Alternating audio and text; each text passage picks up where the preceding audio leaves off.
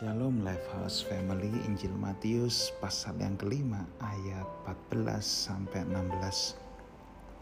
Kamu adalah terang dunia, kota yang terletak di atas gunung tidak mungkin disembunyikan. Lagi pula orang yang tidak menyalakan pelita lalu meletakkannya di bawah tempayan, melainkan di atas kaki pelita sehingga memberi terang kepada semua orang di dalam rumah itu. Demikianlah hendaknya terangmu bercahaya di depan orang supaya mereka melihat perbuatanmu yang baik dan memuliakan Bapakmu yang ada di surga. Saudaraku, Tuhan Yesus dalam kesempatan ini menggambarkan kita orang percaya sebagai terang dunia. Kalau bicara terang itu pasti bicara tentang harapan, ya, bicara tuntunan Tuhan bagi kita kita semua tahu bahwa firman Tuhan ini memang adalah terang dan tentunya oleh sebab itu kita harus menjadikan firman Tuhan sebagai standar kehidupan kita. Standar kehidupan kita bukan apa kata dunia, bukan apa kata feeling kita, kata orang-orang sekitar, tetapi standar hidup kita adalah firman Tuhan. Itulah standar kita berperilaku dan melakukan sesuatu.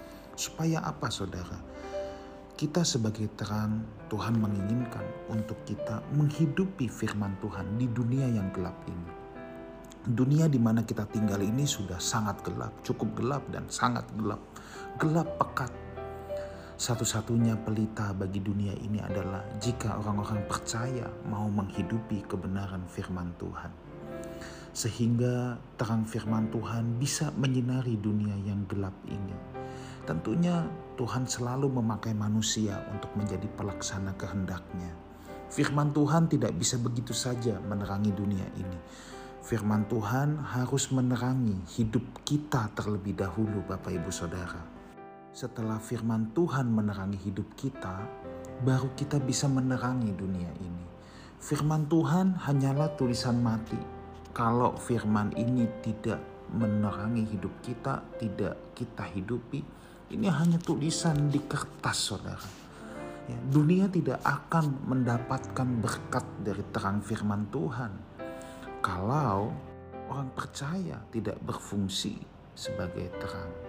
Ketika orang percaya berfungsi sebagai terang, maka firman Tuhan itu bukan lagi menjadi tulisan yang mati, tetapi bisa menjadi tulisan yang hidup.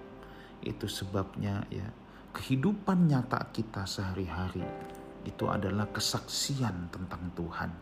Orang tidak bisa melihat Kristus langsung, tetapi orang bisa melihat bagaimana cara kita berperilaku, bagaimana cara kita uh, bertutur kata, saudara ya.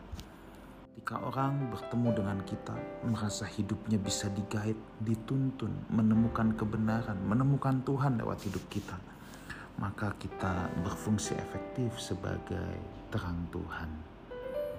Tetapi kalau hidup kita menjadi cemoohan, hidup kita menjadi ejekan, cara kita berperilaku kasar, kita tidak membawa keteduhan, omongan kita kasar, sehingga orang-orang yang dekat dengan kita juga tidak nyaman, semuanya syok. Maka mustahil kita bisa menjadi terangnya Tuhan. Tidak mungkin kita bisa menyaksikan kasih Tuhan. Kalau hidup kita sendiri geragas, menjadi duri untuk sesama.